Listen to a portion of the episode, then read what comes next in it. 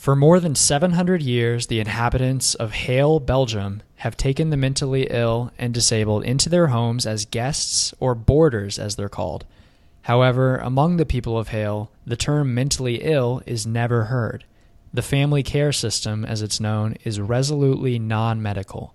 When boarders meet their new families, they do so, as they always have, without a backstory or clinical diagnosis. Throughout the town's long history, many both inside and outside the psychiatric profession have wondered whether this is not only a form of therapy in itself, but perhaps the best form there is. From Mike Jay's article, The Geel Question in Aeon, edited by Ed Lake.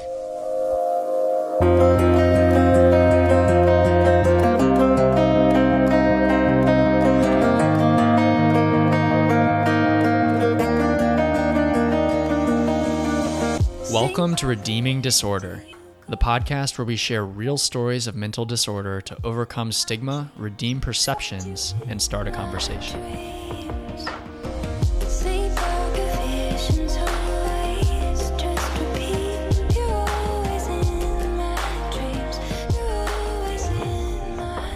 Hello, hey, it is episode two. Laura, can you believe people are still listening to us?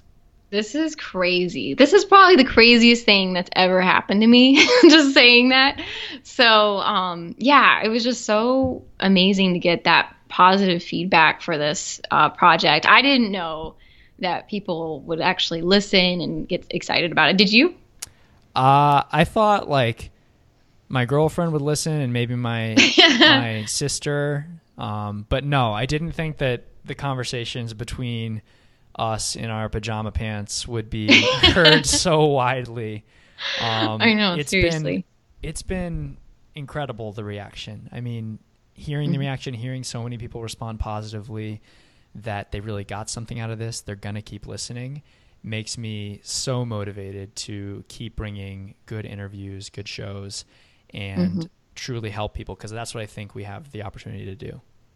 Yeah, agreed. I mean, um, you guys, those of you who are listening, just thank you so much for all the emails we got. I mean, we just yeah. got a flood of emails, and um, it was just thank you for sharing your stories with us. A lot of you went into great detail about just your own personal struggles, and it was an honor for us to read them. Um, it was, you know, like we said, it was both exciting to receive such positive feedback, but I think. I just, I also felt like this shared burden of this topic that we all deal with. Did you feel that way, Spencer? Yeah. I mean, just sort of a responsibility to do something that a lot of what we heard was uh, similar of stories of people who have trouble getting care, have trouble really feeling heard when they do get care, mm-hmm. and feel misunderstood, feel like there really is a gap for us to bridge. And um, if that's you who's listening, you're feeling like, man, I feel so alone. I'm not getting the care that I need. Um, we're first of all, hang in there. We're pulling for you. And we've listed some resources in the show notes that you can take a look at. Um, but also, I want to say I heard from some of you who just are afraid of getting help. Like maybe you're afraid of the shame or the stigma you might experience. And I get that. I've been there. I remember the first time I was going to counseling. I didn't want to tell anybody. I didn't even want to be seen going into that door. So, um, but I just encourage you be brave and you know put yourself um, in a situation where you can get that help that you need. Yeah, I mean, even as we've started getting guests um, you can really feel that it's hard for people to open up. But I think because it's so hard, it's actually really important that the more people who are willing to open up and the more people who come on can share something that's relatable, that's informative, uh, I think that's the only way we change it for the future people who will hopefully open up. And uh, yeah, just a exactly. sincere thank you to everyone who's been willing to. We can't talk yes. to every person, but we are so happy to hear your stories and to talk to as many of you as we can. And speaking of guests, yes, um, why don't you tell everybody about who we have on today? Yeah, so today we have my good friend Angela Losi as our first guest, other than us. Um, and she has an awesome perspective on being a family member of someone who struggles with, you could call it a disorder, um, really just a lifelong struggle in the aftermath of an injury that occurred to her brother when he was very young. And she gets into a lot from how awesome. relationships change through something like that amongst the whole family, um, how professionally she is now trying to help people who go through things similar to what her brother went through.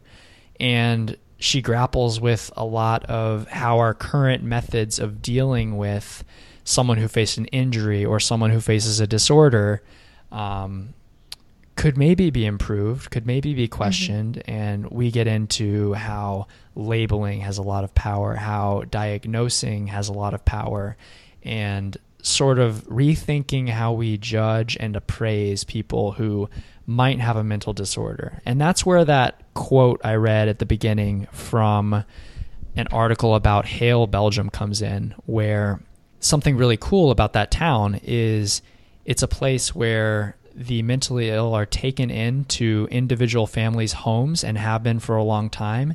And their approach toward treating them, if you even want to call it treating them, is totally different from what we have here, where it's more institutionalized and more based on how psychiatry has developed in the last 100 years. And, you know, rather than coming out with a strong view of this is right and this is wrong, uh, we really just want to raise a lot of questions and get people thinking about uh, how we can best serve people who struggle with this stuff. Yeah, that's why I'm so excited about interviewing Angela because I think she's got a really um, just interesting perspective, especially just the difficulty of caring for someone emotionally and practically, like all the money that's involved. Um, and then also, you know, uh, she's going to talk a little bit about going to counseling as a little kid. And sometimes that's not handled well um, because we don't know how children respond to disorder emotionally.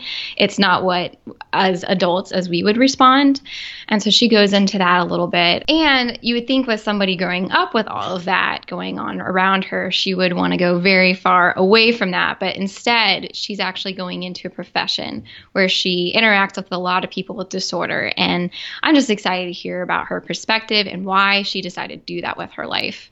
Absolutely. Uh, I think it's a really cool first interview for understanding how you can interact with people who have disorder, understanding how you can understand them, and thinking about our models and methods of care.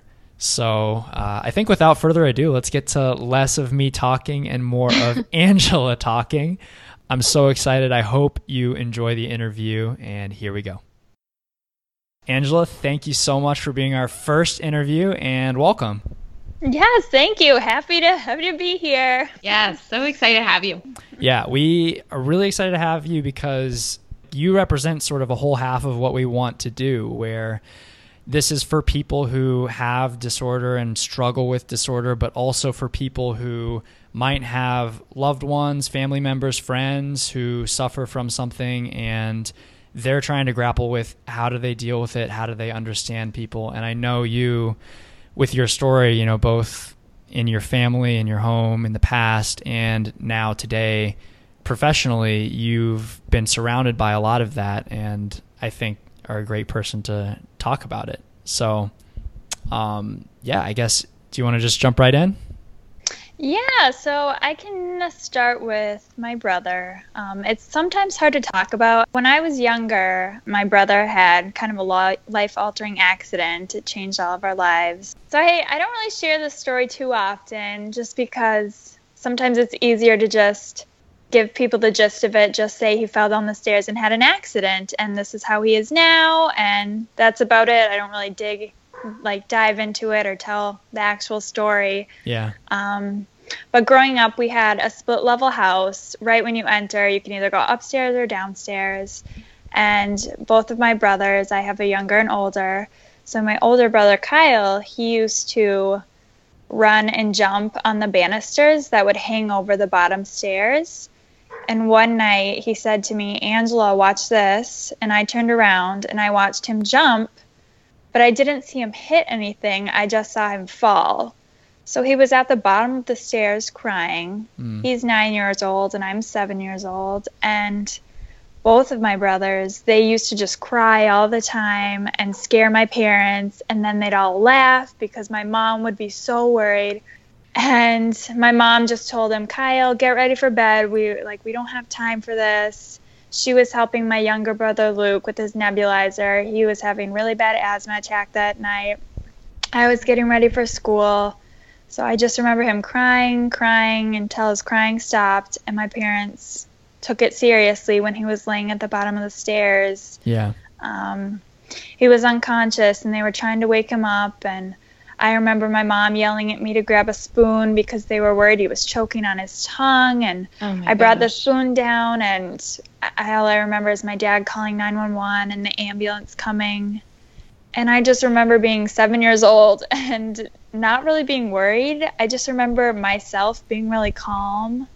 Yeah. So my dad. Um, Did you he know what to off- make of it? I mean, as a seven year old. Oh, I had no idea what was happening. I I thought my brother was just playing around. And even in the severity that the ambulance came and he was um, lifted up and they put the neck brace on and everything and Mm. my dad went with him to the hospital and I just remember my mom just hugging me and I just I was I wasn't worried at all. She just held me so tight and I just kind of gave her a hug back and was kind of like, "What? What's wrong? He'll be Mhm. fine." And I mean, all those events as a 7-year-old are kind of blurry. It's when you get Mhm. older and you realize he was airlifted to another hospital. He had Oh, multiple surgeries that night.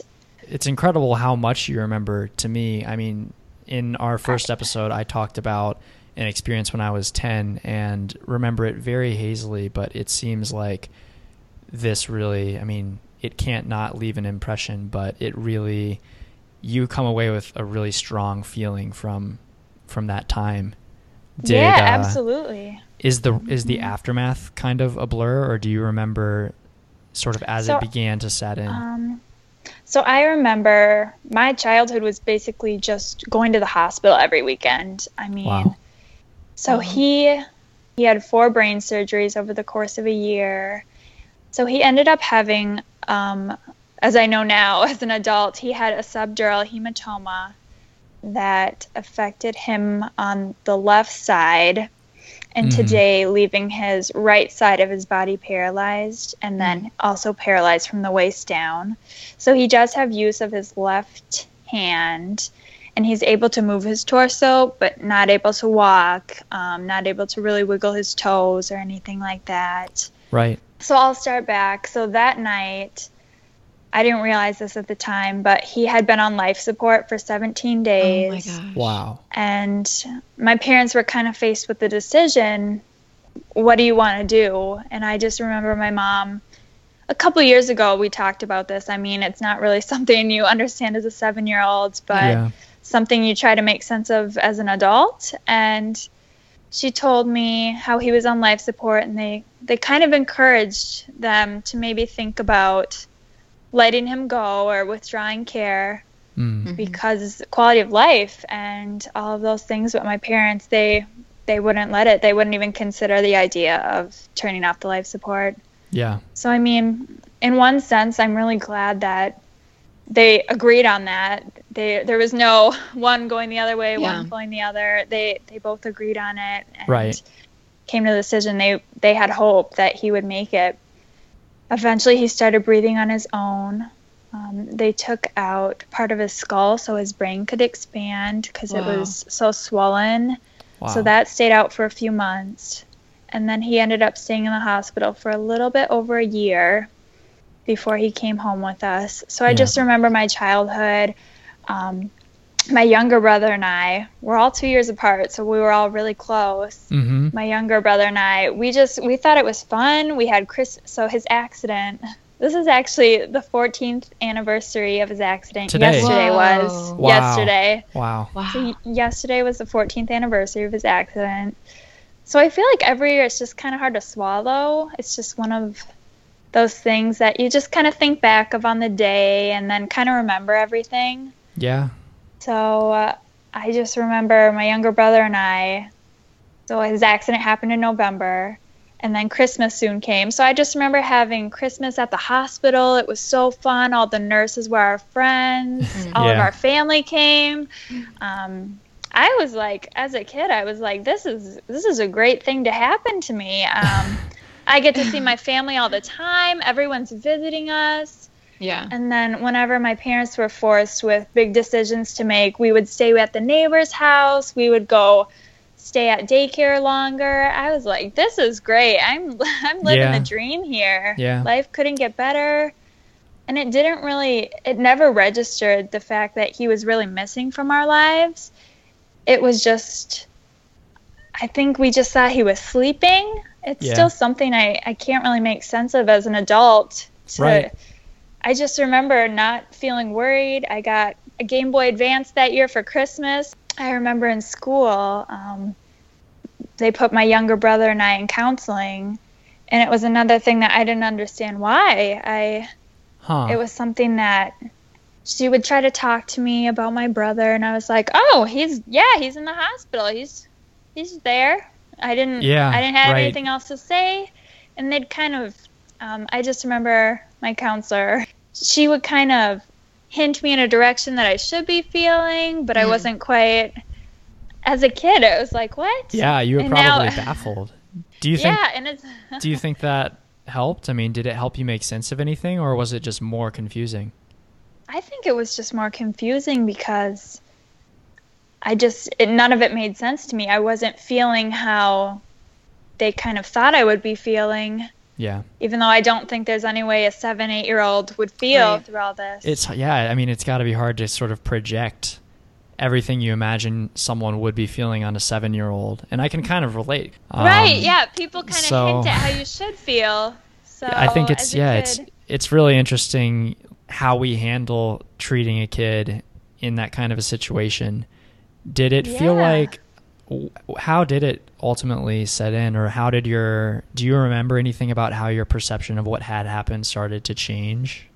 um, it really started to hit me more as I hit high school. I think. Mhm. Um, so I'll touch back. So he, after 17 days, he did start breathing on his own again. Um, after that year long recovery in the hospital, um, he ended up coming home. And I remember I was so upset when they had to switch my room to the basement so Mhm. Kyle could be upstairs so they could give him cares and everything. I just remember being so upset. I didn't want to go in the creepy basement and next to my little brother's room. I was like, no. Um, so, two years after his accident, so one year in the hospital, one year later, he's at home and everything.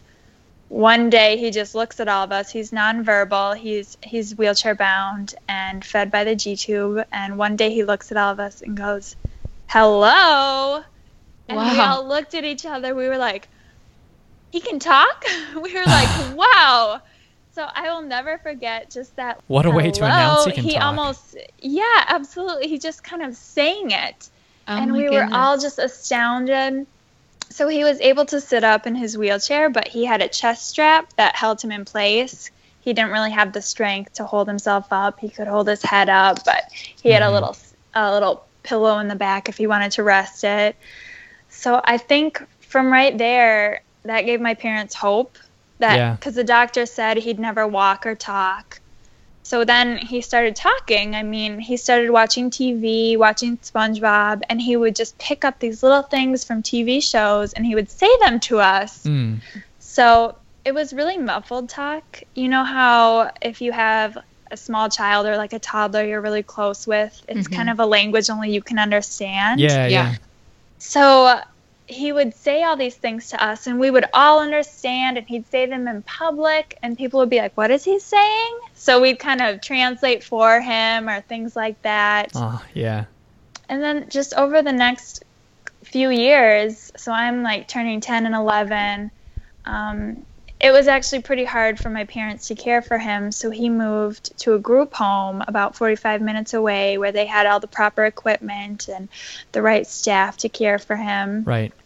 So then, um, so I stayed in school throughout all this, but just every weekend it was visiting him in the hospital my brother and i playing those video games like super mario like all the toys that you could ever want that we didn't have at home. Like this was mm-hmm. vacation for us. Mm-hmm. that hospital was like our safe haven. We loved playing there. We loved the nurses.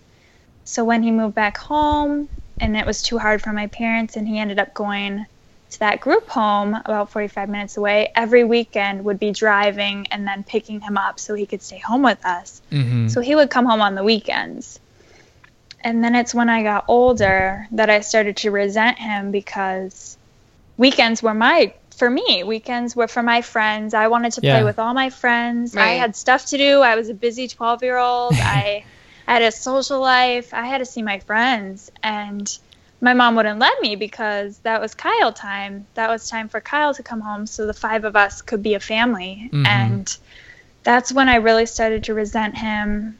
And then as I'm turning 13, 14 years old, I'm really I'm really upset. I mean, that's when it's all hitting me and that's when you wish you could have all the therapy classes back and yeah. all those things that they put you in. It's like Right, right. Oh.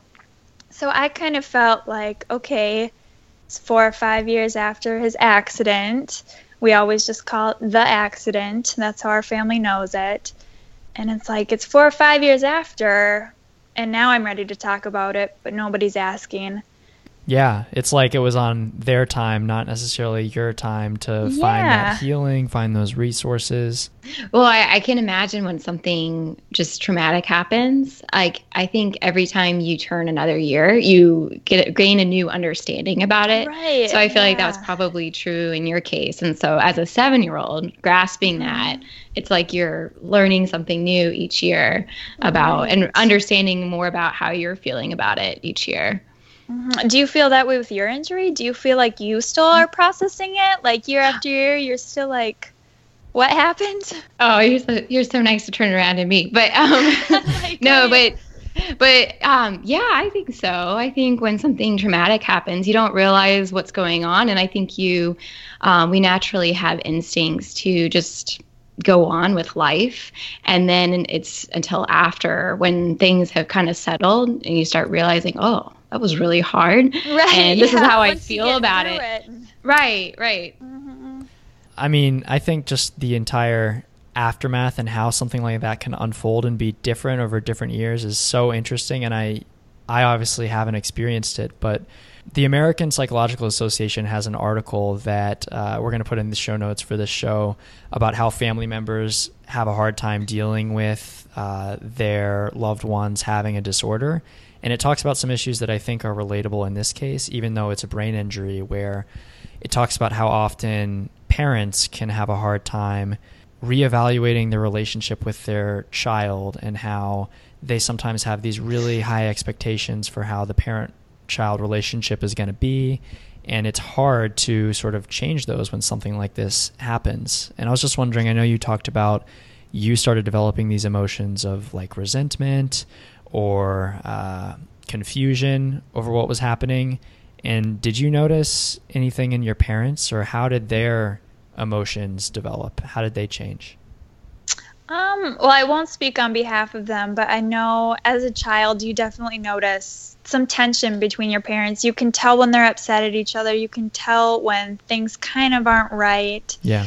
So I know that they were just always tired. They were always on edge. They were always so worried about us. My younger brother and I, we could barely leave the house without wearing helmets. I mean, kids are so judgmental. I mean, I just remember all the neighborhood kids. No, nobody would wear helmets, and my mom bought us both helmets, and she said, "If you if you don't wear these, you can't do it." And we didn't do it, so she won. but um, yeah, my parents, I I don't want to hold anything against them on how they raised us, but mm-hmm.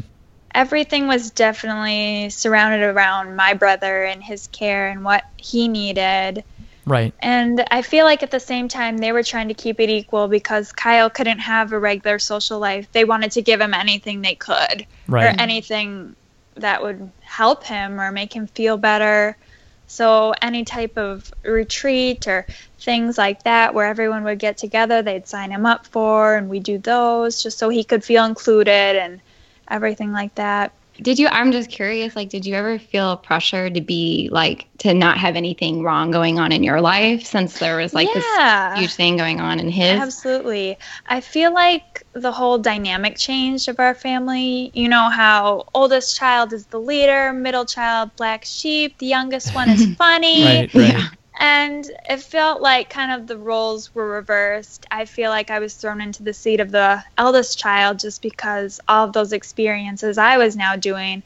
I would be the one to drive first. I would be the one to go to prom and college and all those things first. All the things that Kyle wouldn't be able to do. Right. And then, as you said, Laura, I just felt like if I had any real problems, they would just be insignificant to anything Mhm. Kyle was going through. So, I mean, it was kind of harder to talk to my parents. We didn't have the best relationship in high school, but I feel like as I've since moved out and started my own life and my own career, I feel like we've gotten closer and I could call them and ask them things or tell them things. So I mean, your parents did so much to take care of him. They said, you know, we want to give Kyle everything we can give Kyle, and for you and for Luke, your younger brother, you Mhm. really it became very much about that. Did they ever feel the weight of that? There were definitely troubles. We would do surprise visits at that group home he was staying at. Mm-hmm.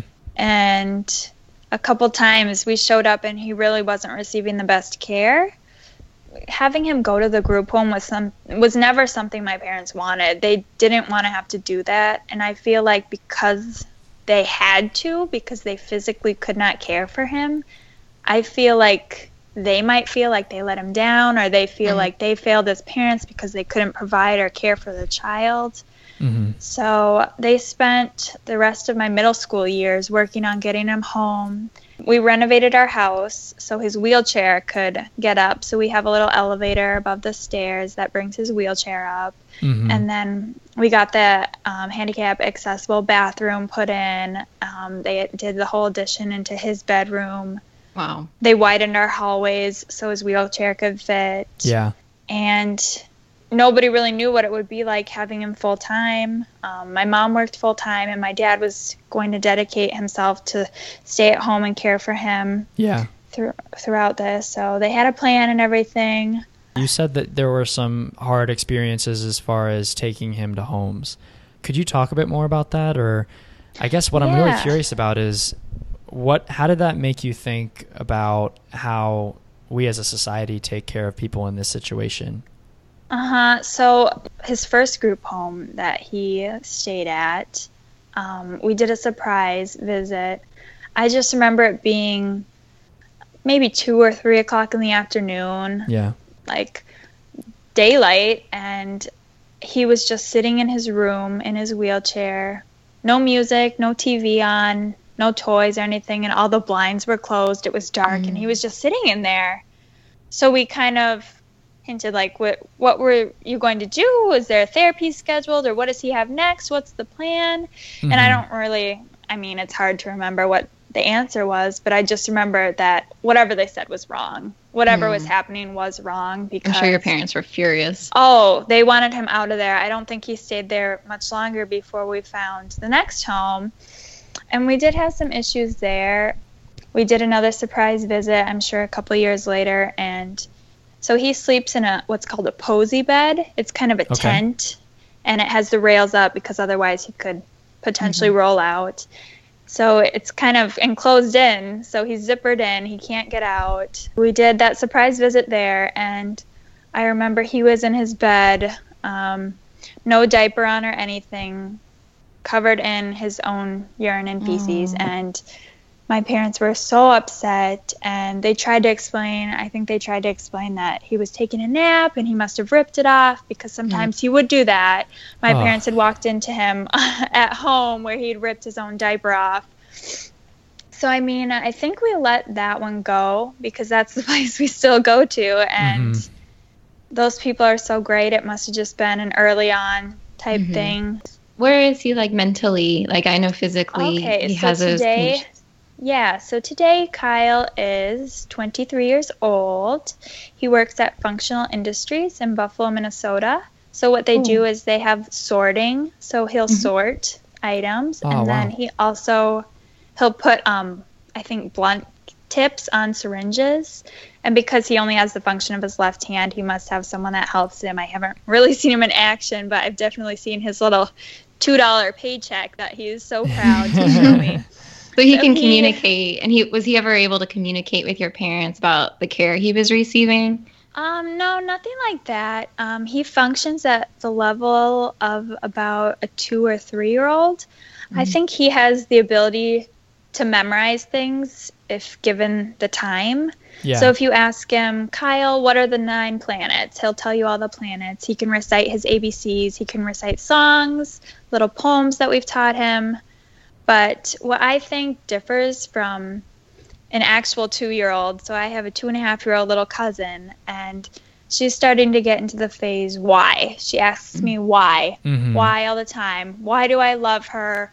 Why do I have to drive her to school? Why does the sun set every day? She'll ask me these questions, and I really don't think that Kyle will ever have the ability to question anything, to mm-hmm. ask why. And mm-hmm. I think that's what separates him from progressing further.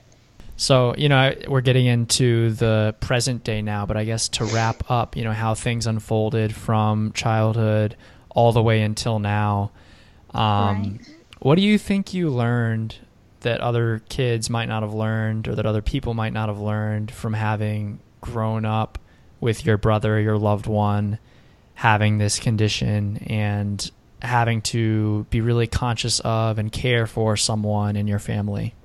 I just think that every day I'm still processing. Every year, like I said, we just hit the 14th anniversary of his accident. I think if he had a disorder from birth that I grew up with and that my parents were ready to take on and care for since birth, I'm not sure if he was born with the disorder, would I still be processing, or would it be yeah. more of an acceptance thing? Because it would have been all you, all you knew. Yes. Uh huh.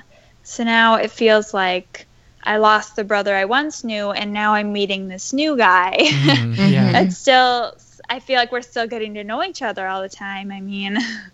he always says something new that I missed out on or that I wasn't there when he learned it or things like that. And I'm like, oh wow. No, that's I think that's really cool, like that openness to meeting this new guy, to having right. a relationship, knowing it'll be a different relationship, but mm-hmm. you know, still caring about that relationship.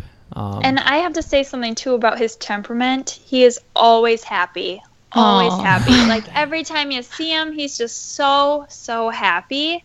So I think that's why it helps me with the situation. I look at it mm. and I see him smiling. And the other day he said to me, he asked me, new necklace? New necklace? Aww. So he was wondering if I got a new necklace. And I said, it is a new necklace. So it's just those wow. little things that will surprise me. And I kind of take a step back and think, you know, things are pretty good. Mm. I think things are great, and it is a new necklace, and I'm happy to wear it. Like those kinds of things. It's just all the little. most guys don't notice that, so that's pretty. Right? Awesome. Yeah, I, I think like, Kyle's oh. ahead of the game. I know. He, yeah, he's way ahead of most guys. that's really cool. And so, you mm-hmm. one more thing about you know how you've gone through all this through life. You said it really helps you that he's happy a lot of the time. Absolutely. How would you relate that to if someone had a family member who was depressed, you know, who could still function in a lot of the oh. ways Kyle can't. But do you think mm-hmm. that would be harder in some ways, easier in others, or do you think they can be related?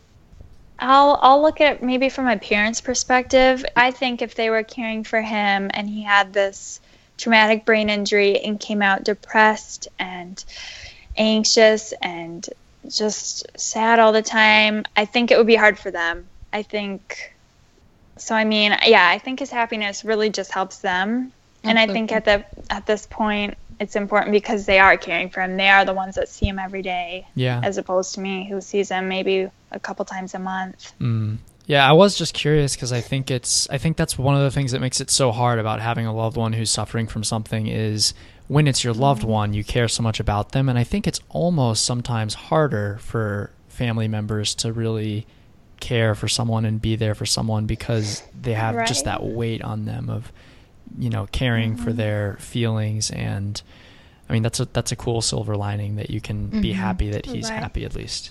I think a lot of times when people when a family member or loved one, you know, is going through something hard, you can feel really helpless because you want to fix it. And I think we all have that mentality like, oh, there's a problem, let me fix it.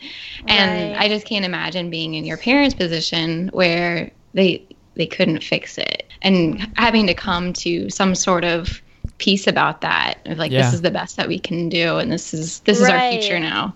Absolutely. That that sums it all up. Yeah. I mean, very- speaking of that pressure to to do something, I'd love to talk about your career, Angela.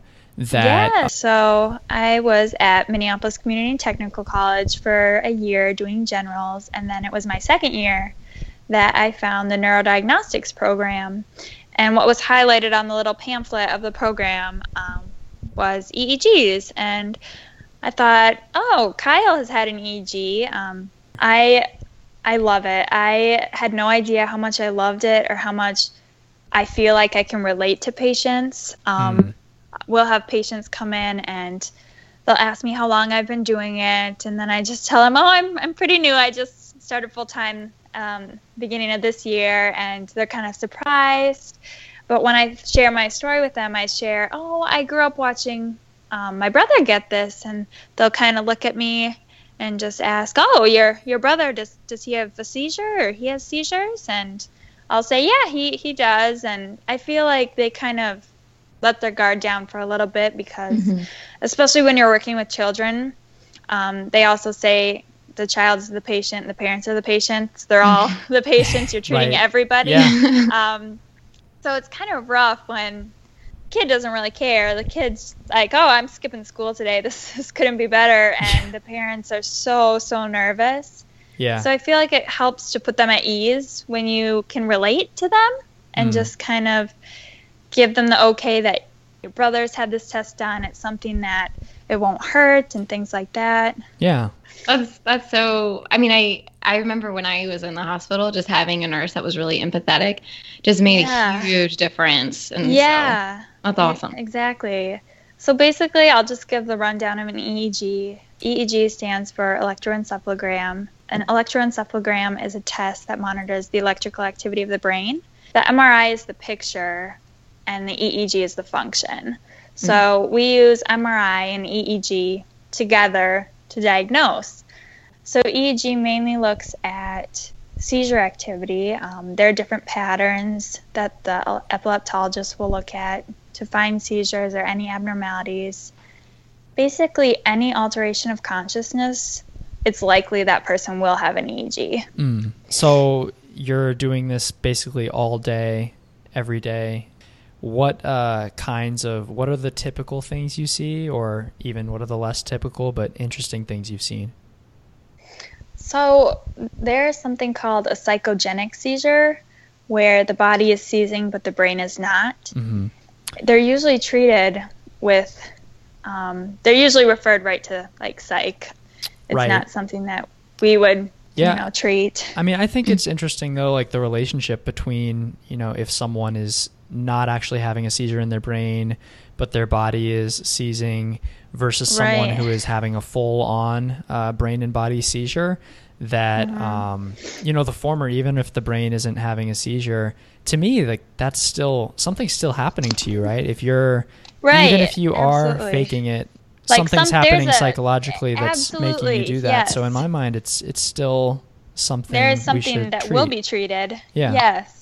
So, as you guys may or may not know, November is Epilepsy Awareness Month, and just I, I did see your text that, of that. Yeah. yes, cool. yes. So I feel like most people think that seizures are dropping to the ground, shaking, losing bowel or bladder, um, drooling, foaming at the mouth, and you know, really those those happen definitely. Mhm. Um, but there there's so much more that happens. A lot of them can just be people being confused, and a lot of people who have epilepsy, who we see that come in, they didn't know that they've been having seizures.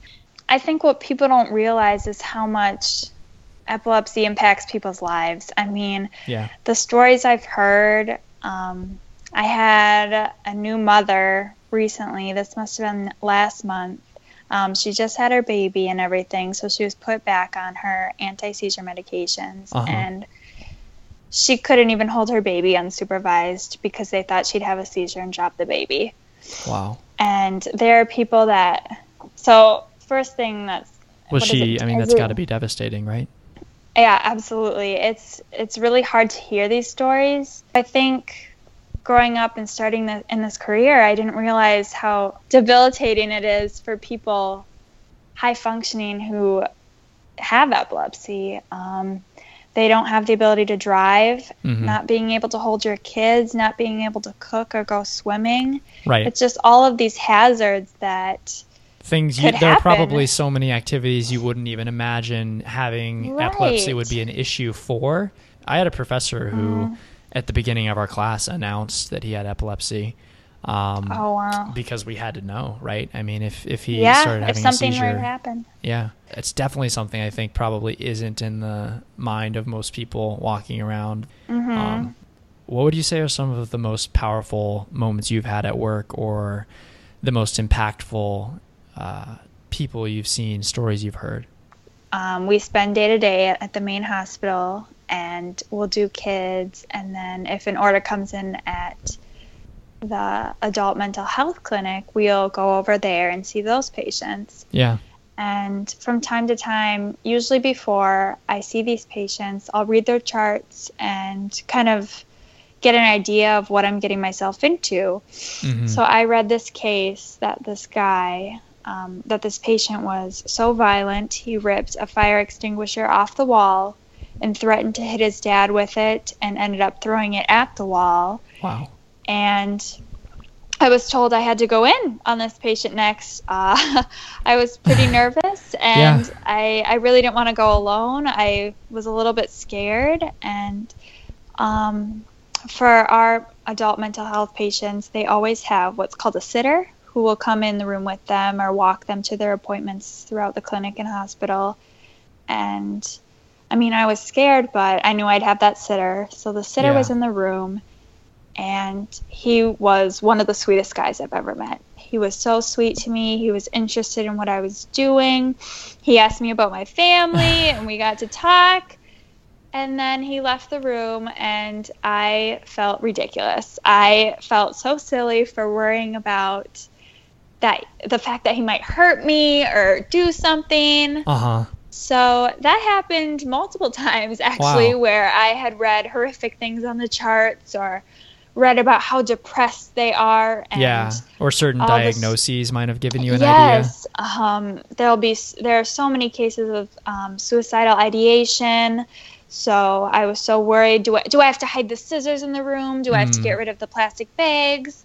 But no, absolutely not. These all of these patients were so respectful. Everybody was personable. So I kind of stopped reading these charts before they would come in because it really it, it put this picture in my mind that wasn't fair to them. It wasn't fair to me.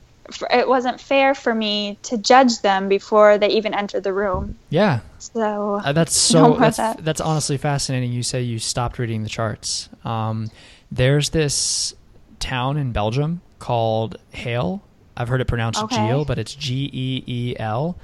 Uh, Uh-huh. Belgium, and it's this town where there's a long tradition of families in the town will take people with mental illness or mental disorder in and take care of them, and it's run through the government where people with disorders will be brought to the homes and uh, the fascinating thing about it is they're not told anything about the people's history with mental illness or mental disorder they're not told anything about incidents they've had they're just sent to the homes and the only instruction or guideline is take them in and treat them as part of your family wow, that's Which- amazing.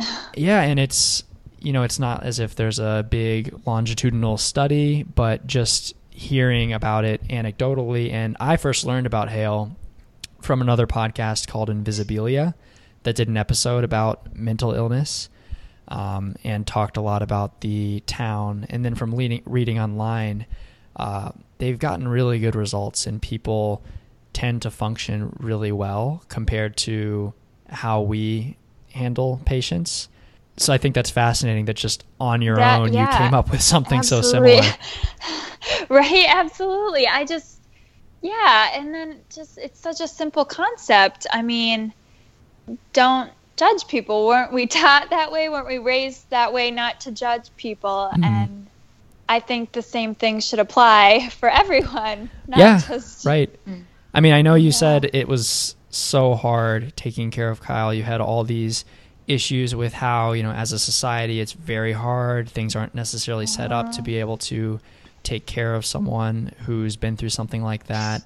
I feel like there are similar patterns with the mentally ill or people who are struggling where we are very institutionalized and we are quick to a lot of certain solutions that are dependent on you know definitions and labels and a diagnosis. I think it's worth at least questioning. Um, I'll just say that coming across all these different mental disorders and diagnosis, diagnosi, Like, what is it? Diagnoses. diagnoses. that's a false thank you. latinization angela Yes.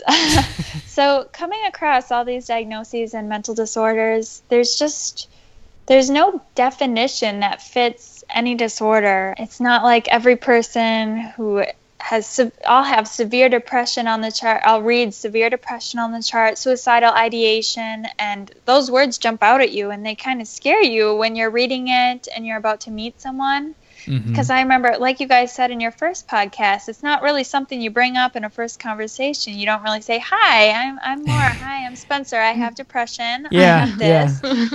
So, well, you can, but Right. might not go over well. right. So to read these things and then meet the people, it just kind of feels like it's not fair. It feels kind of like I know something, they know something, or we both kind of are beating around the bush. Yeah. And and there's like a They're just- dissociation right it's like you say you see that someone has that condition and you're like wow they're they're like existing on a different plane from me you know they're like they're nothing to do with me it's almost like you I dissociate know. with them as humans when if you see someone who's physically sick you would never say oh you're fever. You like I'm, I'm staying away from you. Um exactly. i just think it's so crazy how we think it's about it. just yeah there's just so it's hard to treat someone it's hard not to treat someone different. Is there a better way to say that? When you know what their diagnosis is or Yeah. what you know their mental disorder um, even if you're conscious of it it probably oh absolutely. i do my best every day to just clean the slate. I go in and yeah. I well it's i mean it's really just kind of in culture right? I, I think there's not even Yeah. just as there's not i don't think shame in having these conditions. I don't think there should be too much shame in feeling that way or having that reaction because it, it is natural with you know how we talk about the conditions That that is a good perspective because I I will sometimes beat myself up when I think about these things or when I I, I ask myself, did I treat that patient differently because I knew that they have schizophrenia? Did I treat them different because they have Down syndrome? Yeah. Did I treat them different because of this? Or I do wonder I just- if um, if it even has an effect on them. Where I mean, especially when people are young, with what you talked about and how you were brought in to see a psychologist or a therapist, and Uh-huh. they were projecting a lot of feelings on you that Right, you should be feeling this way about Kyle, even if you weren't. And I wonder if the way we uh, box people in based on a diagnosis and treat them and conceive of them can Right. have maybe not the best effect on their self perception. Yeah, all these projections on how you should feel or how we should treat people, I really think that needs to be reevaluated. It's just Um, I do have a question. So, yeah. so th- speaking of, we were talking about how when somebody knows something about you and you haven't expressed that to them, it's like they they um, they feel like they know you or they make these judgments about you um, before even just having a conversation with you and really getting to know you face to face. And for me, like I I think of you, Spencer, doing Survivor. Yeah. Like you had to feel that way. Like when people come up to you and and you're like, oh, I don't know you, and but they're they're acting like they know oh, you but so they well. feel like oh, they know totally. you. Yeah. I mean, Right. Yeah, I, I won't spend long talking about my situation because it is not as interesting, frankly. Well, yeah. But it's it's it's very true that I think when someone has a preconceived notion of you, you're not even really interacting with them, and that goes for Right. the people Right. who have a bad perception of me or a good perception of me. Some of the most frustrating interactions I've had have been people who really like me or think they do because of what they saw on Survivor. And I'm talking to them and it's as if it doesn't matter what I say. No matter what I say, they're just uh, they're just like, "Oh, you know, that's awesome." And it the interaction just like isn't real. Frankly. Right. It's not like they're talking to you. They're talking to A the version of you yeah. they want you to be or exactly. those types of things. So I think the way Yeah. we label and the way we can get an idea of someone without just being in the moment and Mm-hmm. truly hearing them, actually interacting with them is powerful. Absolutely. Yeah, that's why it's just, it really feels guilty to look into their charts and read their histories before I meet them.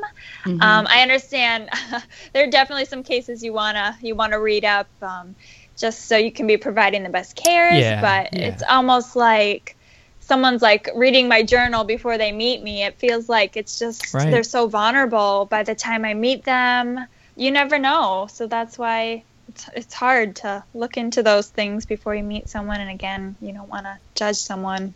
Yeah, I like that you said, you know, sometimes you do need to know because, you know, I don't want to completely denounce diagnosing. I do think we need, you know, Yeah. doctors have a really important job, and we actually, I think, need more psychiatrists. Um, then maybe it wouldn't be two months to be on the waiting list to see one. Right? yes, Um, those, those but waiting it's- lists. I it's it's a hard uh, contrast because we need more psychiatrists. I also feel like I want to take a look at how we do things. I, I, you've been awesome, Angela. You've said uh, so much that has made me think um, that I didn't even see this interview going toward everything you've said. Well, I'm glad. I really, I didn't think I had a story worth sharing. I didn't definitely think- do. It's Um, just life now. It's just Yeah. I just I'm so impressed. Like I'm I, I think it'd be so easy for somebody who's had your story with your family background to have a lot of bitterness.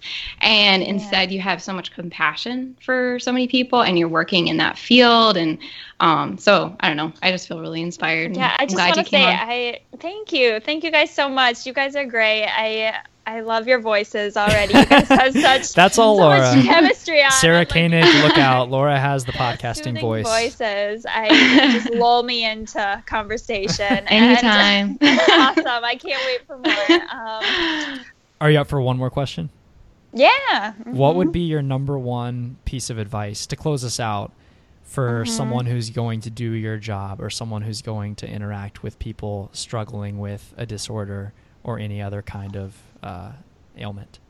I would just say be patient, open minded, and accepting. Uh, I think just accepting of everything is really important because I'll have some high functioning children with epilepsy, Down syndrome, all types of disorders, and they will be high functioning and able to converse with me. And then I'll get everything on that spectrum. I'll have children and adults who are nonverbal or aren't able com- to communicate these things with me. And I think because my job is so hands on, I'm physically touching these Mhm. people. I think it's just important for me to constantly be conversing, talking, sharing stories, talking about myself if they're unable to communicate. Because what I want the most is for them to feel comfortable. I want Yeah. everyone to feel comfortable because it, like I said before, it's such, you're so vulnerable. Like, especially having me touch your head, you're getting this test done, it can be scary.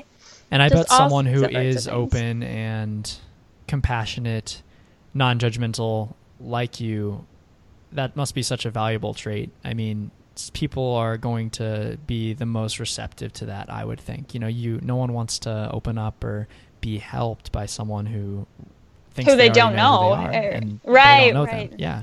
Exactly. Yeah. Most people don't really. No one's asking for my help. No one's requested it, but I'm just gonna keep lending it if I can, if they'll take it. Well, thank you so much, Thank Angela. you. You yeah. were a dream first guest. Thank you. Yeah. Oh, good. It was great to meet you. Great. See See ya. ya. All right, that was our interview with Angela Posey. We got into so much.